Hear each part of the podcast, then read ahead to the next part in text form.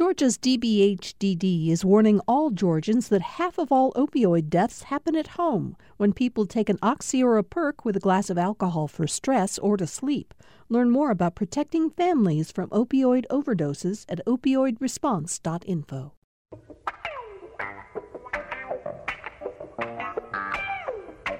Welcome to Political Rewind. I'm Bill Nigut. Thanks for joining us for uh, the show today. If you're listening in real time, I hope you uh, all had a meaningful uh, MLK Day yesterday. Um, we, yesterday, I want to mention before we get going with today's show, we aired a conversation, if you didn't hear the show, with Dr. Carol Anderson. She heads the African American Studies program at Emory University, a colleague, actually. Colleague, and it's a department. I should It is an out. entire department. Thank you, that Dr. Andra Gillespie, who's uh, one of the panelists today. Um, Carol Anderson is the author of, among other things, White Rage, which really put her on the map. And then more recently, One Person No Vote, which talks about voter suppression. And, and I wanted to mention it today because I got a lot of notes from those of you who heard the show saying how important you thought the conversation was. And you said that you th- that because I asked Carol Anderson whether she sees that there's hope for us to learn how to live together. And she explained why she does have hope. And a lot of you responded to that and said that made you that made you feel more hopeful. So thank you for that. If you did not hear the show, you can uh, you know subscribe to our Political Rewind podcast and hear it there, or go to the website. Go to uh, gpbnews.org, find Political Rewind, and you'll be able to listen to my conversation, my MLK Day conversation with uh, Carol Anderson. All right, um, let's move into today's show. Kevin Riley, the editor of the Atlanta Journal Constitution, is with us. Hi, Kevin. Always a pleasure to be here, Bill. Yeah, it's great to have you here. Uh, Heath Garrett, Republican strategist, is back with us, usually here on Mondays, but we gave you the day off yesterday. It's great to be here. Nice Bill. of us, wasn't it? It was very nice. Yeah, Very and we won't deduct anything from your paycheck. At least you're paying.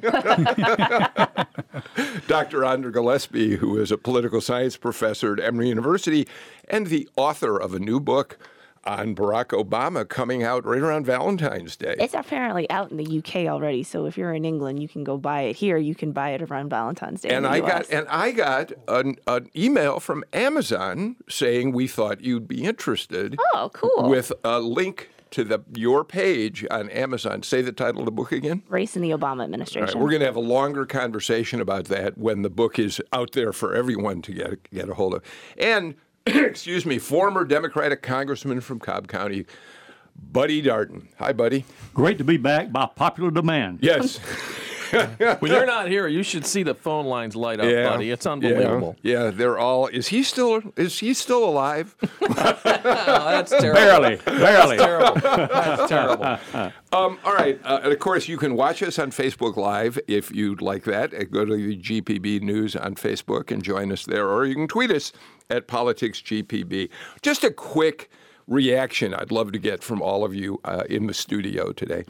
So, the Supreme Court this morning, as you've heard on the news, refused to take the Trump DACA case. The president wants the court to determine once and for all, he believes, that the president does have the authority to overturn the DACA rule that was put in place by President Obama. Lower courts have said that the logic that was used by uh, Trump attorneys on this, government attorneys on this, was flawed and faulty, and so they uh, have rejected the proposals that the Trump administration has made. But now the Supreme Court has said, nope, we don't want to take it up, which probably means it won't be on the docket this year, which means a year, to, that there's still a year before they may take it up. And in the meantime, Kevin, it's one of the chips that President Trump says he's offering to Democrats if they give him his wall. Right. I mean, once again, the Supreme Court leaves us hanging, right? I mean, uh, all this really means is that uh, nothing for probably a year. But maybe they're optimistic. Maybe the justices are optimistic in this shutdown that uh, that year will give Congress and the president a chance to work this all out finally. Yeah, but I wonder about the politics of it. And, and Heath, let me ask a Republican. You know, we, we now, with Brett Kavanaugh uh, hearings, most particularly recently, the, the nominating process for Supreme Court justices has become entirely partisan. I come away from this non-ruling saying, well, this isn't really a. If you believe that the court is really there to do the president's bidding because he's now put two more justices on the court, they certainly didn't do it in this case. No, that's that's exactly right. I think that we, you know, looking at it as a uh, judicial conservative or somebody who believes in the independence of the courts, uh, that we it proves that we don't have activists on the courts who are just going to grab cases that politically might fit their philosophy and then rule on them, which we oftentimes accuse Democrats of wanting to have on the court. But in this case, uh, it's clearly something that conservatives would like to see something done with. Now, remember, this is an arcane part of the Supreme Court. As a lawyer, we spend a lot of time in law school, buddy, studying this, right? The Supreme Court is loath to take cases until they are absolutely in conflict and they are ready for a major decision. And I got to go back and look at this case more specifically, but I do think it shows the court's not going to just jump into political cases just because they're popular and hot at the moment. They're going to stick to their traditions and their processes and their procedures. And I think it's a good sign that they want the you know the courts generally want the legislature to solve these types of issues and not have them be the final arbiter. Well, I think in this particular case, because there may be the potential to have a legislative fix, um, you know, it may make sense, or the court might find it prudent to try to sit this out and wait to see whether or not there can actually be a legislative remedy. Um, I think I would- would not be doing my colleagues at Emory who study judicial politics justice if I said that we thought that the court was non-ideological or that it was apolitical. It's not. Right. Um, but at the same time, you know, when uh, presidents choose justices, um, they can't pick carbon copies of themselves, and once they get on the courts, they can't control them. And the longer they serve, the more different sometimes they Yeah, look. But Justice from Roberts their- has been sending pretty strong messages about wanting to make sure the court's reputation Right. stays intact and that they remain independent. Yeah, he, you're right. The Chief Justice Buddy has said, look, we are an independent branch of government. You know, we're not in anybody's pocket. And he's made that increasingly clear. And, and made no secret of the fact it's because of some of the comments that President Trump has made about federal judges. I think the court was wise not to wade into this one because they can always come back at a future date and make a ruling. But at the same time, I think it would have been very, very dangerous to step in, especially while these negotiations and discussions are going on. So I would commend the Supreme Court for not wading into this thicket. All You're right. generous calling this negotiations. What's going on here uh, right now, buddy? But I appreciate what you have to say for sure. All right, let's come a little closer to home for a while. Uh, Kevin Riley, the uh, AJC, on Friday released uh, a new poll uh, conducted uh, with your colleagues over at the University of Georgia. I think about 800 people, and they were not likely voters this time, which is what you usually tend to use as a screen in your polls. These were registered voters, which Right, gives right. you a bigger universe and also gives you the opportunity to sample the opinions of people who don't necessarily feel active about going to the polls and voting. Right, right. So, uh, of course, it's hard to do likely voters when you don't have an election because you really can't ask them. So, you do registered voters and uh, gives you a bigger universe, probably gives you a group of people that are more like all Georgians. And uh, the reason we invest in this poll, and we do this every year, is because we'd like to ask Georgians what they're interested in, what they'd like the re- legislature to act on uh, and get involved in. Because if you ask the legislators, th- their point of view tends to be a little bit not the same. Fair statement, buddy? I mean, Fair statement. Plus, they've already announced where they are to start with anyway, both before and after the election. So this way, at least you know where the people are and not necessarily the politicians. One of the big headlines that came out of this poll was uh, Brian Kemp's approval rating or, or his favorability, however you phrased it, 37%. That's uh, off. He, that, that means he's off to a rough start, Kevin.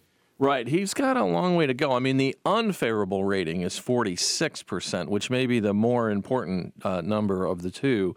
And, uh, you know, he has had that consistent message really since. Uh, since the inauguration, and, and any chance he's had a chance, you know, any chance he's taken to, or moment he's taken to speak speak publicly, he has talked about unity, about us having more in common than than, than we sometimes allow for. So I think he recognizes that he's got to get people behind him, and I I don't think these numbers were a surprise to uh, to him or his folks.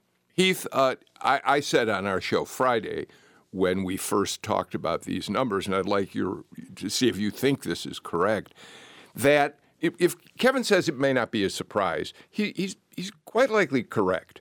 Brian Kemp and his people know the kind of campaign they ran. They understand the messaging that they used to win the governor's mansion. But that also means they understand that that was a turnoff to a great many Georgians. It got them over the top.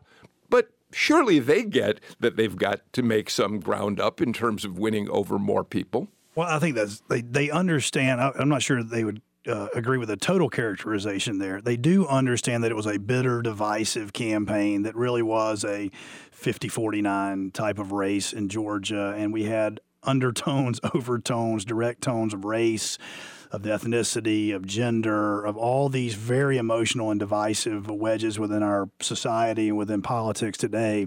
So I don't think they're surprised at all that, that this was a divided, still a divided, and you add in registered voters, some people who stayed home because they didn't like either party, right? They stayed home and didn't vote. They're included in all this. Um, I think they would though push back a little bit and argue that the general election they tried to set a different tone. And remember it wasn't just their tone it was the tone of their opponent who was also divisive and critical. And and part of that debate is Johnny Isakson always said in order for there to be a fight you got to have two people swinging. And what's interesting in this case is is that the opposition has not really conceded uh, in the more general sense of that term after the election. And uh, has been pretty aggressive on continuing their attacks against Brian Kemp uh, in, a, in a big way. And Brian's not been pushing back as hard as he will now that he's inaugurated. But I got to ask you, Heath, how do you explain uh, Stacey Abrams' favorability at 51% yep. and Kemp's at 37? Well, I'd have to look through in these crosstabs here, right, and just you know figure out where the. You know, What's your gut tell you about why that would be the case? Is it just because we have. Because, yeah, because her campaign has continued, right? I mean, people didn't pay attention, but she ran advertising after the election was over that put portrayed herself in a positive light and Brian in a negative light.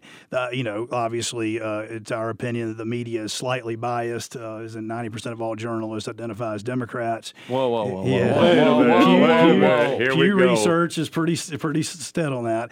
And, you're, and, you're actually, if you're criticizing this poll, you're criticizing no, the University of Georgia. Yeah, Let's well, keep know, that in and, mind. and I love the my, my alma mater okay. with two degrees. Right. But, but, we've but, got buyer's regret here. I think that's a big big part of it too. It always happens that way. That, for anybody. That yeah. once, once once it's over, it's over, and people feel sorry for, a little bit for the loser. And and uh, when the winner steps up, people really did I do the right thing? So it's always a little bit about that. Well, but I mean, the implications of this are that is that Governor Kemp doesn't have a honeymoon right? And so he's got to figure out a way to generate goodwill. Um, and when I look, you at mean like a teacher race? Yes, right, something okay, like that. Right. But he's going to have to do other stuff, and I'm right. sure we're going to get to that later. But when I look at sort of where the dividing lines are, there's a racial dividing line here.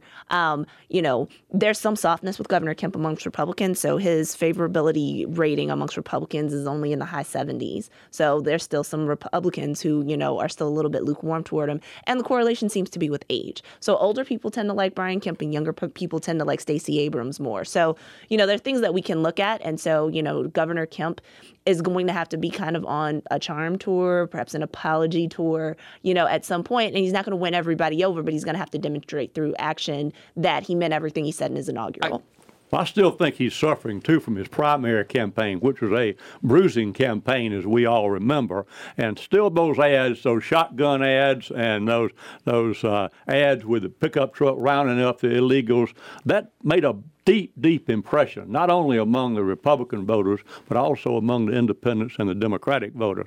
And he's got to figure some way to uh, live, live that down now. It's a tough stuff because his his image was set by himself in that primary, and people are still holding him to it. I think. Andra, the AJC poll has Brian Kemp and President Trump's approval rating at the same number, 37%.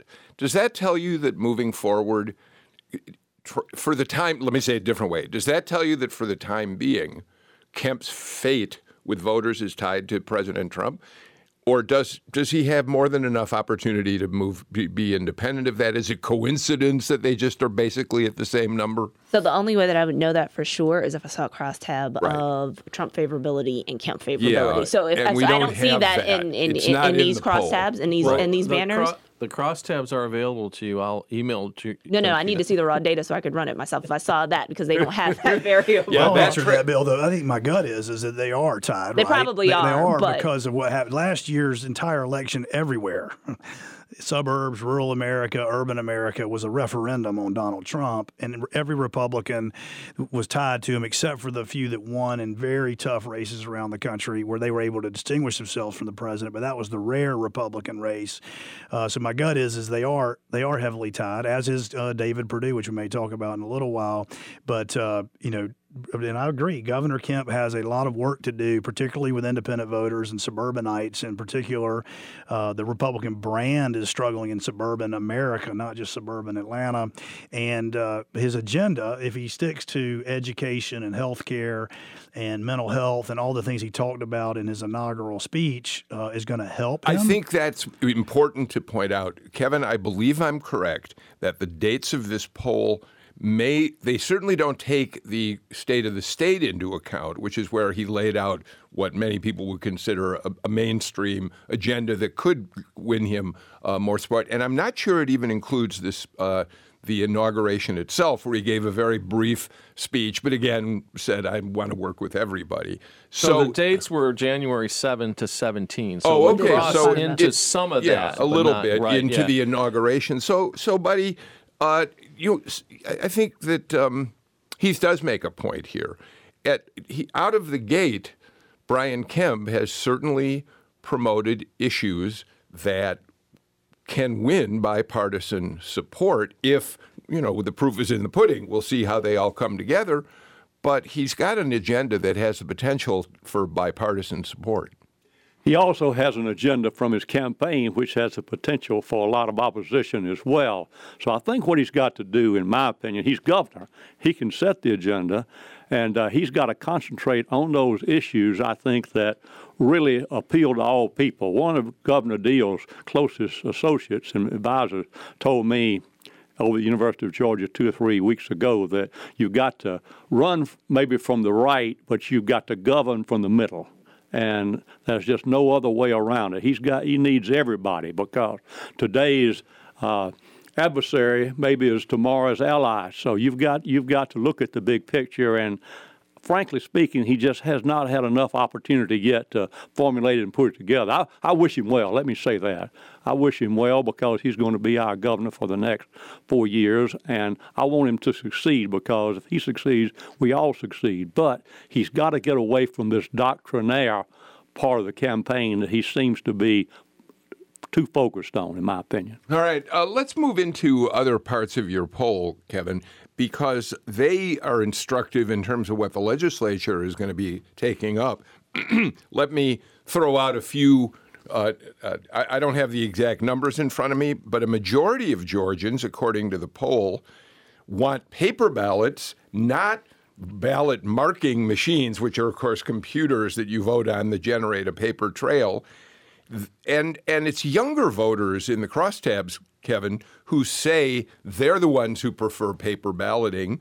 But still, a majority do want that, and that doesn't appear to be the direction that the legislature will head. They've uh, the Safe Commission, which looked at how to vote next, uh, opted for vote uh, ballot marking machines rather the computer version. But it's interesting that the public wants paper ballots. Yeah, I just think that, uh, and, and of course, this warms my heart as someone who's responsible for putting out something on paper every day. I mean, people, people, uh, w- you know, when there's so much uncertainty, doubt, divisiveness, they're in a world where we'll write it down because if it's on paper, it's real, it means something, and it and it represents a real commitment. I think that's what it's about. I don't know what our you know our panel and people who uh, are deep into this in terms of running a campaign would think, but that's how it feels to me. Um, to know for sure, I mean, I, the, I I would like to see another question there, but what I think this is really a function of is trust and lack of trust.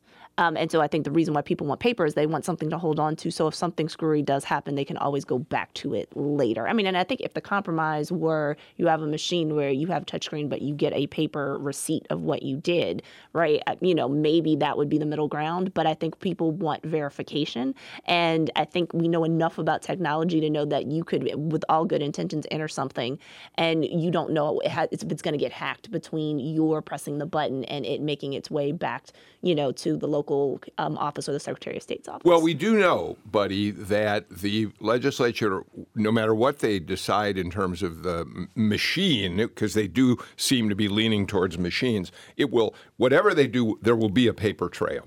There will be a paper trail. However, I got to respectfully disagree with our friend here when when she says you've got to have a receipt of what you did. I don't think you can legally do that. I don't think you can legally come up with a piece of paper that you can carry with you and say I voted for this person, that person, that person because of the fraud it would it would uh, lead to. I think uh, when you when you um, really undermine the secret ballot, and that that's that's a serious concern uh, uh, for me. It's not like a bank ATM card or anything like that. I think the possibilities of, of, of fraud, if you were able to say, I voted this way and this is what I've got, that, that scares me a little bit. I mean, I could see that. I would, this is not an area that I study. Um, so, in terms of what the local elections officials get, that would be anonymous. And maybe if you don't put somebody's name on it, um, and I think this would only sort of come up in, in an issue of if there was some type of malfunction and everybody tried to bring their receipt back and present themselves one way or the other. I think that could be raised as an issue. But there are lots of people who actually do want to walk out with a record other than a sticker of their voting so that they could prove that they were there, especially if they don't think think, especially if they think there are undercounts there. And, I, and I'm not surprised at all that the majority of Georgians are looking for this because of a couple of phenomena. Number one, both the base of the Republican Party and most of the Democratic Party have been crying fraud for a number of years in paid advertisements. So they've both been, you know, it was a bipartisan initiative. I'm not surprised that a bipartisan group of people actually think whatever we're currently doing is not right because they both agree on that. Uh, and on top of that, every night, at least once a week, uh, on the news newspaper headline or on the nightly news, they're reminded of some kind of technological breach with credit cards or personal information. And, you know, I think it'd be interesting if they could, if we could have done five or six other questions about this, but I'm not surprised at all, all right. the majority wants Let, Let's, of... let's uh, uh, move through a few of these others because the bottom line is, I think, something that Dr. Gillespie uh, said. It, this is about trust. This is about we see that there is a, a, a trust gap uh, in in voters and the way in which they vote, and that's certainly true around the and country. it's not just not the just machines, Georgia. and it's also not just the machines. There's this whole question about registration and well, scrubbing sure. rolls, all of that. Sure, the machines and, are the very tangible and, change. And but, that was the next thing I wanted to get to and right. give you a chance just to move through them as, uh, a little bit more quickly. Uh, they also, in your poll, a majority of people said they do not like voter purges and they would like to see some uh, form of, I assume, legislation which would prevent, which would set guidelines or rules, presumably, for how do you eliminate certain names from uh, the voting rolls. They were unhappy about that. They are concerned about the possibility that early voting could be uh, cut shorter, as have, there's been some uh, work in that direction. So they are in everything they said. They are saying, as Andra points out, we don't trust the system as it exists. Right. Now. I mean, one of the things that uh, you know, again, Andra made this point is we have 52 percent of people who who answered very likely or likely to this question. How likely is it that obstacles to voting or problems with voting machines affected the outcome of Georgia's 2018 election for governor? So, more than half of registered voters believe they, they should be a little suspicious about the outcome of the election of the most important office in our state. I mean, that's a bigger problem than what machines we use. Okay. Um, a couple other findings. This is not unusual because it's been the case in AJC polls going back several years. Heath, despite Republican resistance, a majority of Georgians, a big majority, 70 some percent, want Medicaid expanded, period. And of course, Governor Deal and now Governor Kemp Speaker Ralston, other Republican leaders have drawn the line and said no, because we think in the long run we'll be stuck paying the bill because at a certain point the feds won't be able to.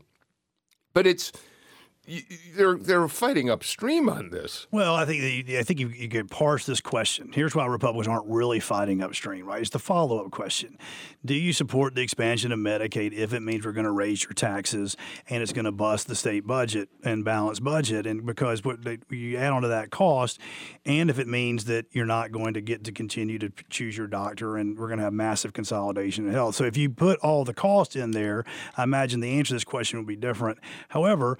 Uh, what what Speaker Ralston everybody said is we don't want to expand the current Medicaid system. However, we are for a waiver that would allow us to expand access to health care insurance for those like Medicaid. But do we need to do a Georgia version of it, not a not a national version of Which is straight from the RNC talking points.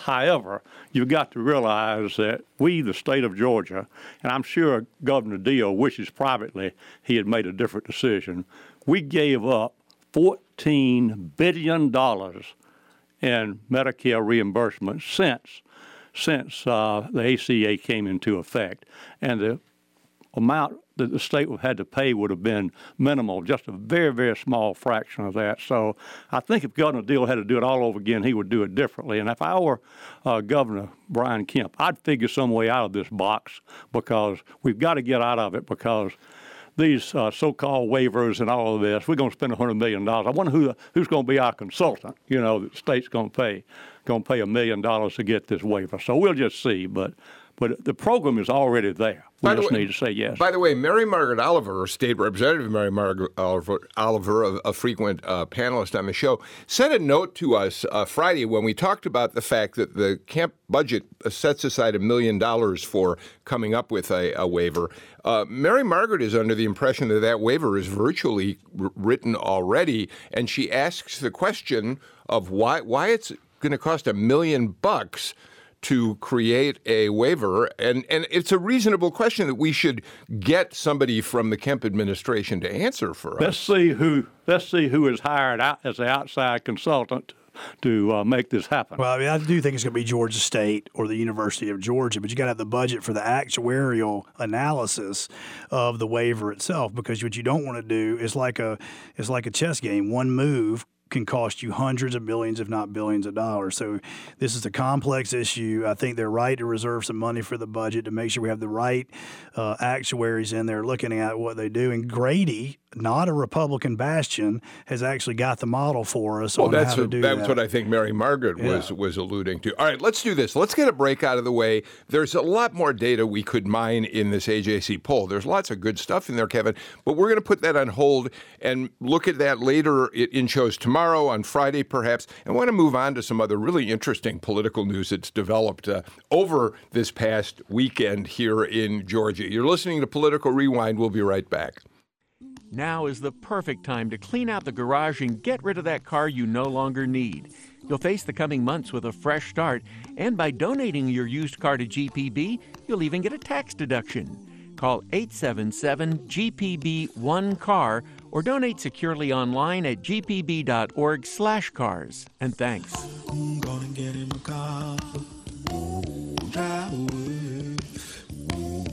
Drive so far. Coal miners often say the work's about more than a job. I love coal mining. If I was able today, I'd, I'd be working in the mines. But Black Lung drastically changes their lives. The day you pick that dinner bucket up and go in the mines, that's the day you sign your death warrant. I'm Audie Cornish. Coal miners grapple with black lung and their futures this afternoon on All Things Considered from NPR News. 4 till 7 today on GPB and GPBnews.org.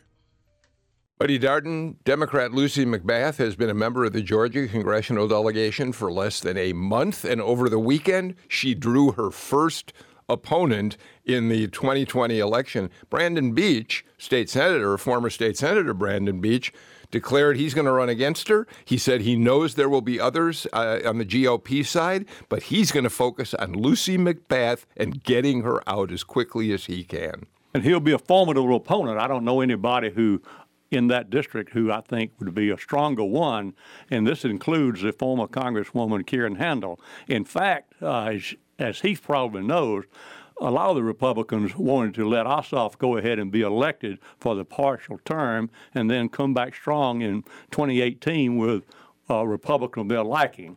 Uh, so this is no no surprise because uh, Ms. Handel has not exactly been uh, the darling of all the Republicans anyway, and they'll come back united. So.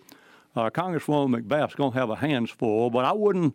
We all underestimated her before, so I wouldn't totally underestimate her again. I mean, so there are a couple of things here. One, it's not surprising that she would draw a challenger. Um, you know, if you're going to try to take out an incumbent, it's better to do it sooner rather than later because the longer they serve, the more deep their incumbency advantage sort of grows. Um, it's also not surprising that Republicans would want to challenge because I think there may still be a question of how purple this district actually is. So is it purple or is it blue? Um, and there's some people who may be thinking that McBath rode Stacey Abrams' coattails in the area. And so if Abrams is or isn't, we don't know yet, going to be on the ballot in 2020. 2020, will you get the same type of turnout that could actually benefit a McBath downstream? So he's been a uh, he's represented North Fulton County, of course. He's very Republican part of the sixth district.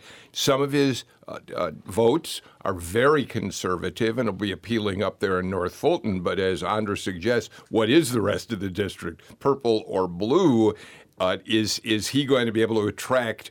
Uh, significant support from the more democratic parts of the district. Certainly not right. going to get it in DeKalb. I mean, this is assuming he is the candidate against Lucy yeah, McBath, he, which is not a fair assumption. He, has got a long way to go to yes. win, win, the primary. In full disclosure, Brandon's a friend and a potential client of mine in this next cycle, so I want to have that out there. But what, what, what I think Brandon sees as he looks at this is he's represented the district.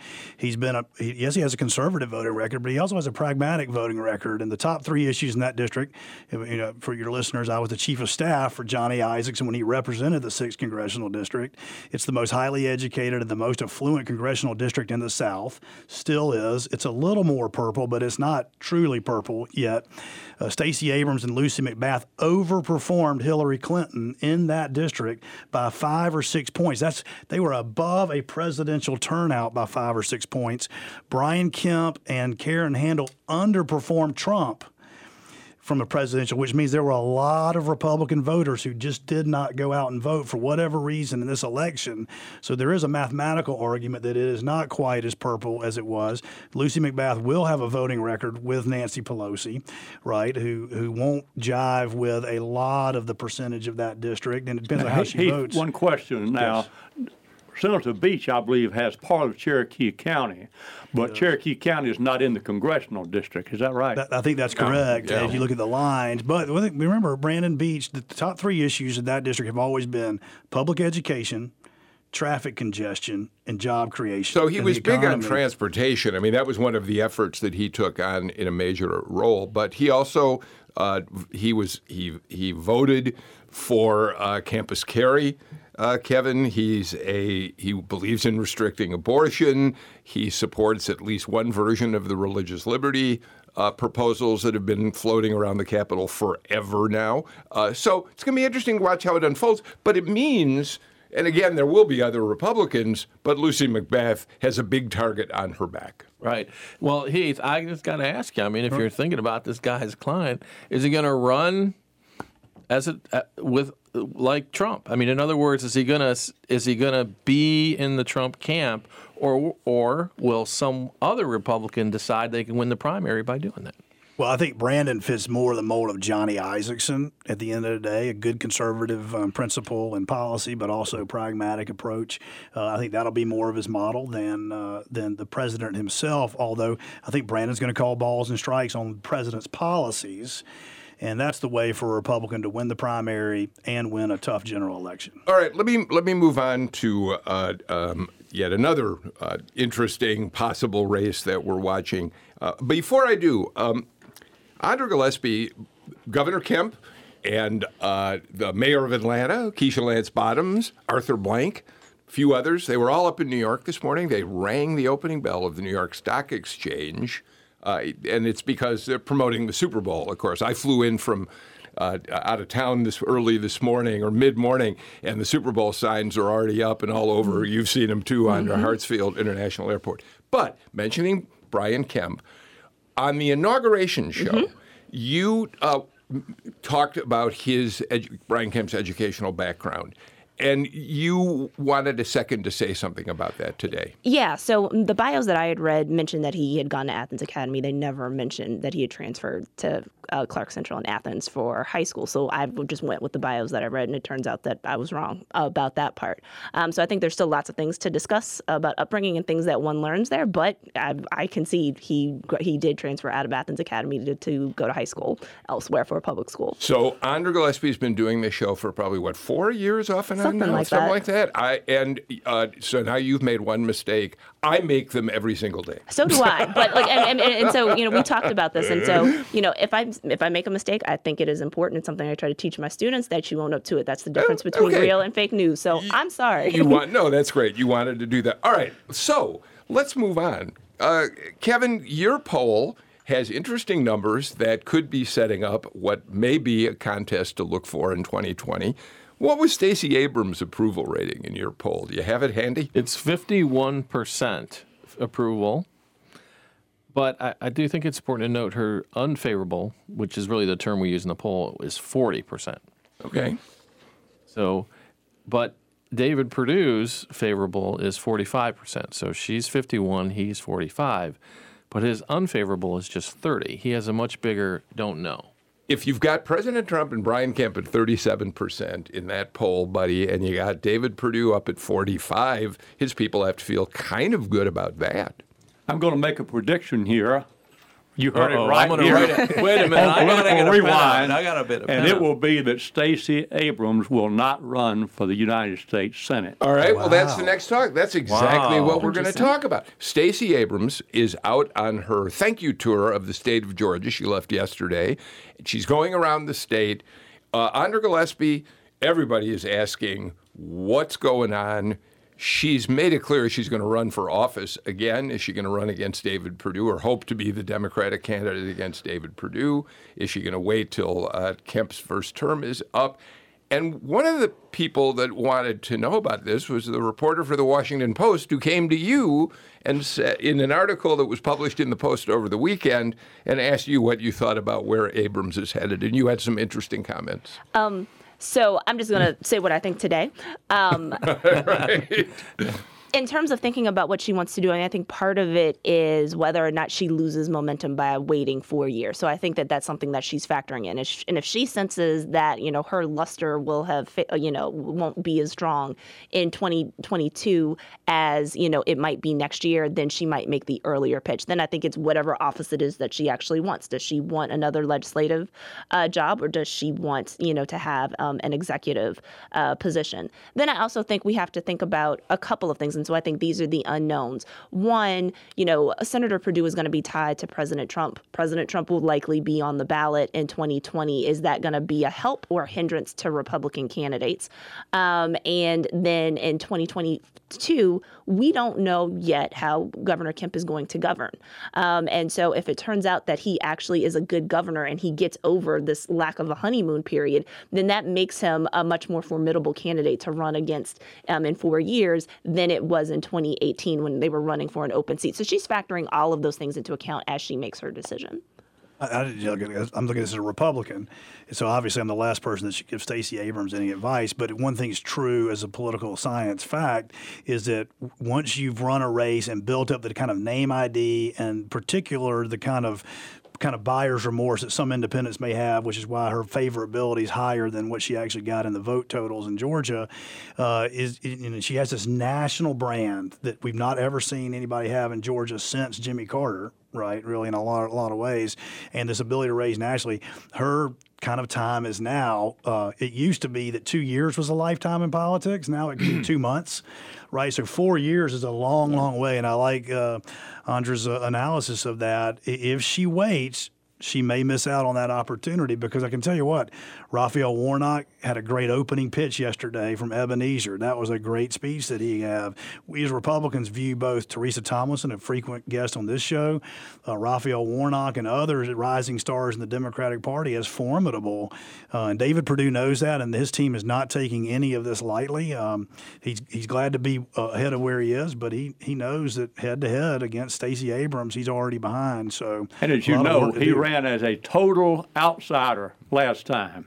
Now he's gone to be a hundred percent insider, and uh, I don't say that to uh, praise him or or in any way to denigrate him, but that's just the facts. And so he's going to have to have a totally different approach. So. Uh, speaking of David Perdue and his uh, reelection efforts in 2020, there's already a TV spot running on local stations here. Uh, Bradley George uh, uh, of GPB News saw it on Channel 11. I was a little surprised by that. I thought when I first saw this spot online, I thought maybe it was going to be a web spot. No, the organization that's buying time on this really put some money into it to be on broadcast television. Let's listen to the radio version of the TV spot that's uh, going after Perdue.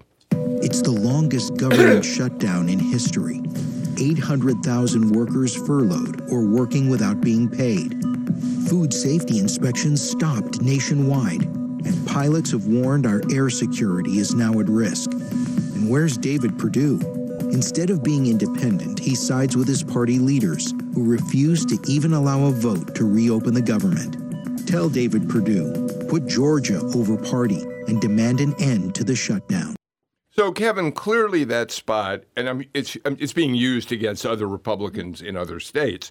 So clearly, it's more focused on the shutdown itself, but it's also really going after Perdue, uh, and, it's an effort to make him more vulnerable to a challenger in a couple of years. Well, I think it's probably also part of that bigger effort, right? The math sort of favors Democrats in an effort to take over the Senate. So there's going to be a lot of this with every issue they can dredge up. But we let Buddy off the hook. You made that bold prediction that Stacey will not run. I got to know why. Why wouldn't she?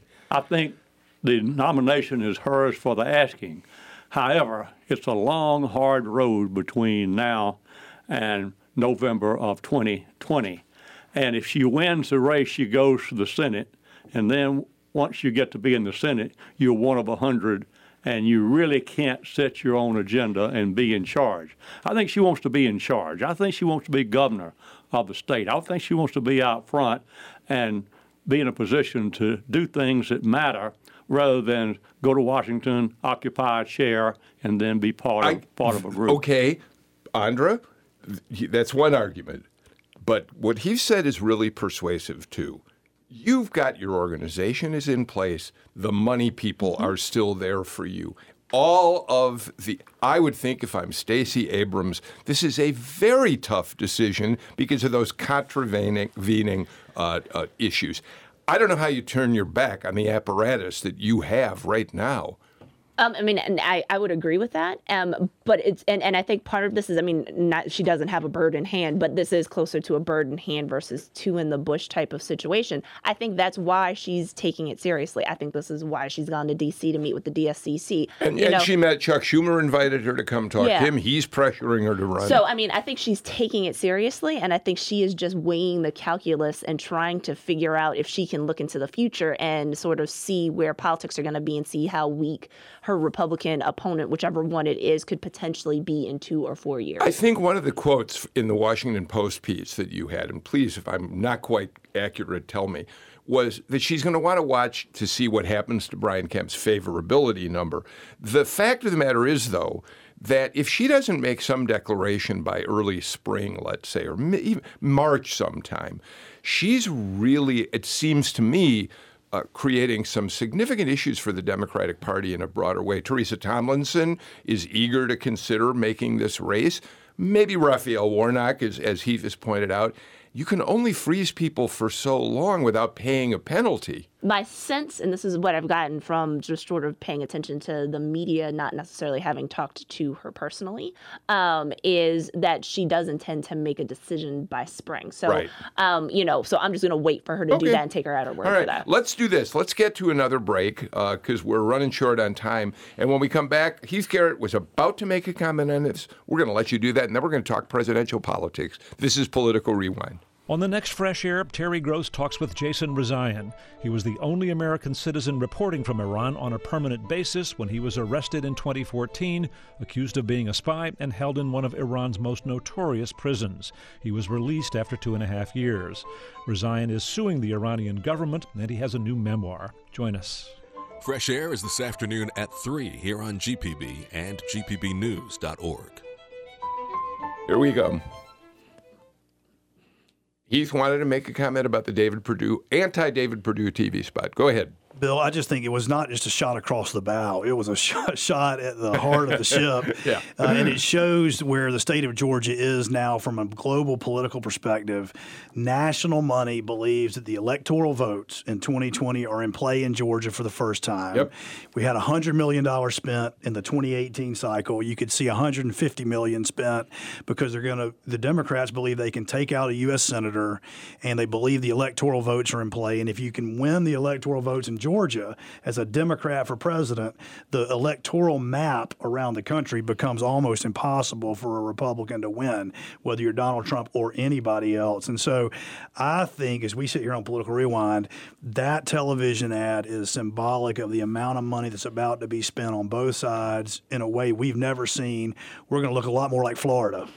Uh, Heath, it sounds like you're saying then the national Democrats will push Stacey Hard to run. Well, I right, mean, right or wrong? I, I do think they will because nobody can turn out African American voters better than Stacey Abrams in Georgia. And one of the things I, I, would point out from the from being in Philadelphia for the 2016 Democratic National, one of the reasons why Stacey Abrams was there was to make the case to the DNC that Georgia was competitive and worthy of investment. So she's been the one that's very much been at the forefront of making that particular case. So I mean, you know, she's taking that into account, and other people are putting pressure on her because they were like, "You said this, you kind of demonstrate it, so now you need to kind of stick around and finish yeah, it." That's okay, really good. All right. Speaking of 2020 and the fact that we now think George is definitely going to be a player in that uh, election, presidential election, uh, Kamala Harris, senator from California, declared her uh, entry into the race. She's officially in, the third woman to uh, declare on the Democrat. Four, well, three declared at this point, right? No, I'm, i mean Tulsi Gabbard, Elizabeth Warren, Oh, Kirsten okay. Gillibrand, and right, Kamala Harris. Right. Okay. Fine. There, we know there are going to be at least four, if not more, women. But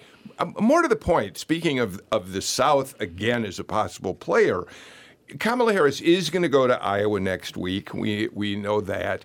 Um, we've already seen other early entrants into the Democratic race, you know, heading to Iowa to uh, court voters there. But here's what's interesting, Andra. I believe it's Friday. Kamala Harris is not going to Iowa and New Hampshire. She's going to South Carolina Right.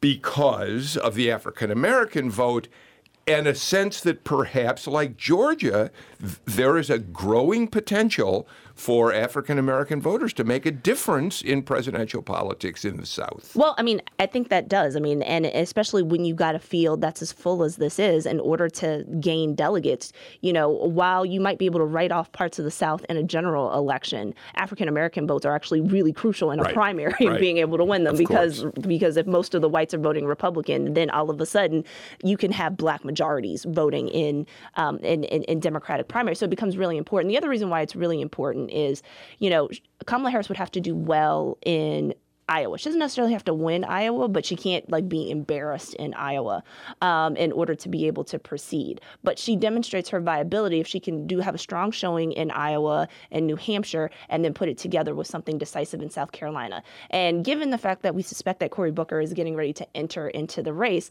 right? I think people are probably going to try to figure out which of the two is left standing after South Carolina because that's the first state with a big black thank you, thank you for the transition. You can make the point that you were about to, buddy, but you have to add to that. Cory Booker came to Plains, Georgia, over the weekend to visit with President and Mrs. Carter. Yes, he did. And why in the world would he come to Plains, Georgia, and for any other reason than to get the blessing of Jimmy Carter? I mean, that's pretty That's evident. pretty good reason to come. But it's and got to so be the first person from New Jersey to come to I'll Plains. tell you what, long I've been, That's to a good enough I've been to Plains. It's not easy to find. He really wanted to go there. He really wanted to go there, and uh, every every presidential candidate now uh, goes to Plains to uh, pay homage to Jimmy Carter. So I think there's no question that he's going to be in it too as well. What I was about to say though is that South Carolina is changing also, as you know.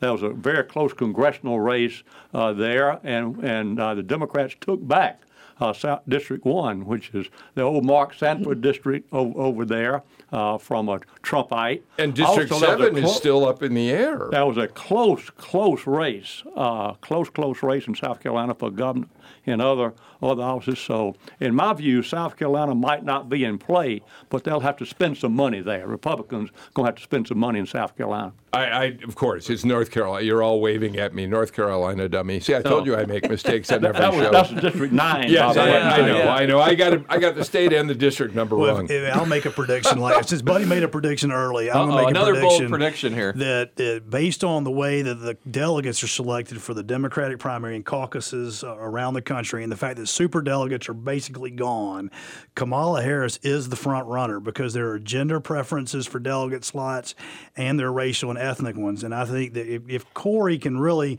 uh, Booker, Senator Booker can really challenge her, then it may split that vote. But if she gets a little bit of momentum, uh, the, the system is set up for an African American female to run the tables of the Democratic primary. I mean, I'm not 100% sure how that would work because usually they try to uh, balance it so that you have a man, men and women together so that you have roughly equal representation Yeah, as I far think- as the delegates are concerned. Yeah, we're going to have to watch how that uh, Yeah. unfolds. It's kind of the Obama strategy, how he snuck up on The yes, Clinton in 08. the well, another advantage that Kamala Harris has uh, is she's California, and California's moved its primary up. They're going to now be in, I think, early March, which will be helpful to a, a candidate from the Oakland area.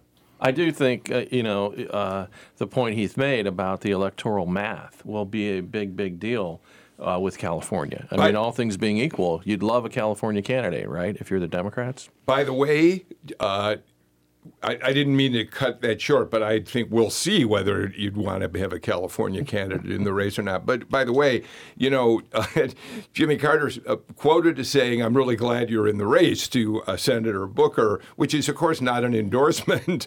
but if I'm Cory Booker, I'm going to take as much as I can out of that. It did remind me a little bit of how President Carter got himself in a little bit of hot water when he introduced Stacey Abrams at an event early in the gubernatorial race when she was uh, challenging Stacey Abrams and seemed to be endorsing her, much to the dismay of the Abrams campaign. He had to back away from that. In fact, we mentioned Evans- on the, the Evans- show. Evans campaign uh, received an invitation for her to come down, and she had dinner uh, Right. with Stacey Evans had uh, dinner with her family with the president's family, President Carter's family. So it's it's a difficult difficult situation. You have to be very careful.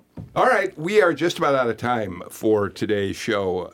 Uh, Kevin Riley, a pleasure to have you here. Thank you for a terrific poll. We're Right, going to be you know- talking about it for the next week. Yeah, and uh, I hope you get to that question about people on the cell phone question because I was going to put that to our panel, but I'll let that go. Go ahead. You got about 30 seconds. I mean, we had people. uh, uh, Forty-five percent said they they follow the law all of the time, which means never hands touching free. their cell phone. The hands free law. and forty percent said most of the time. So, buddy, all of the time or most of the time with the cell phone law? Virtually all the time.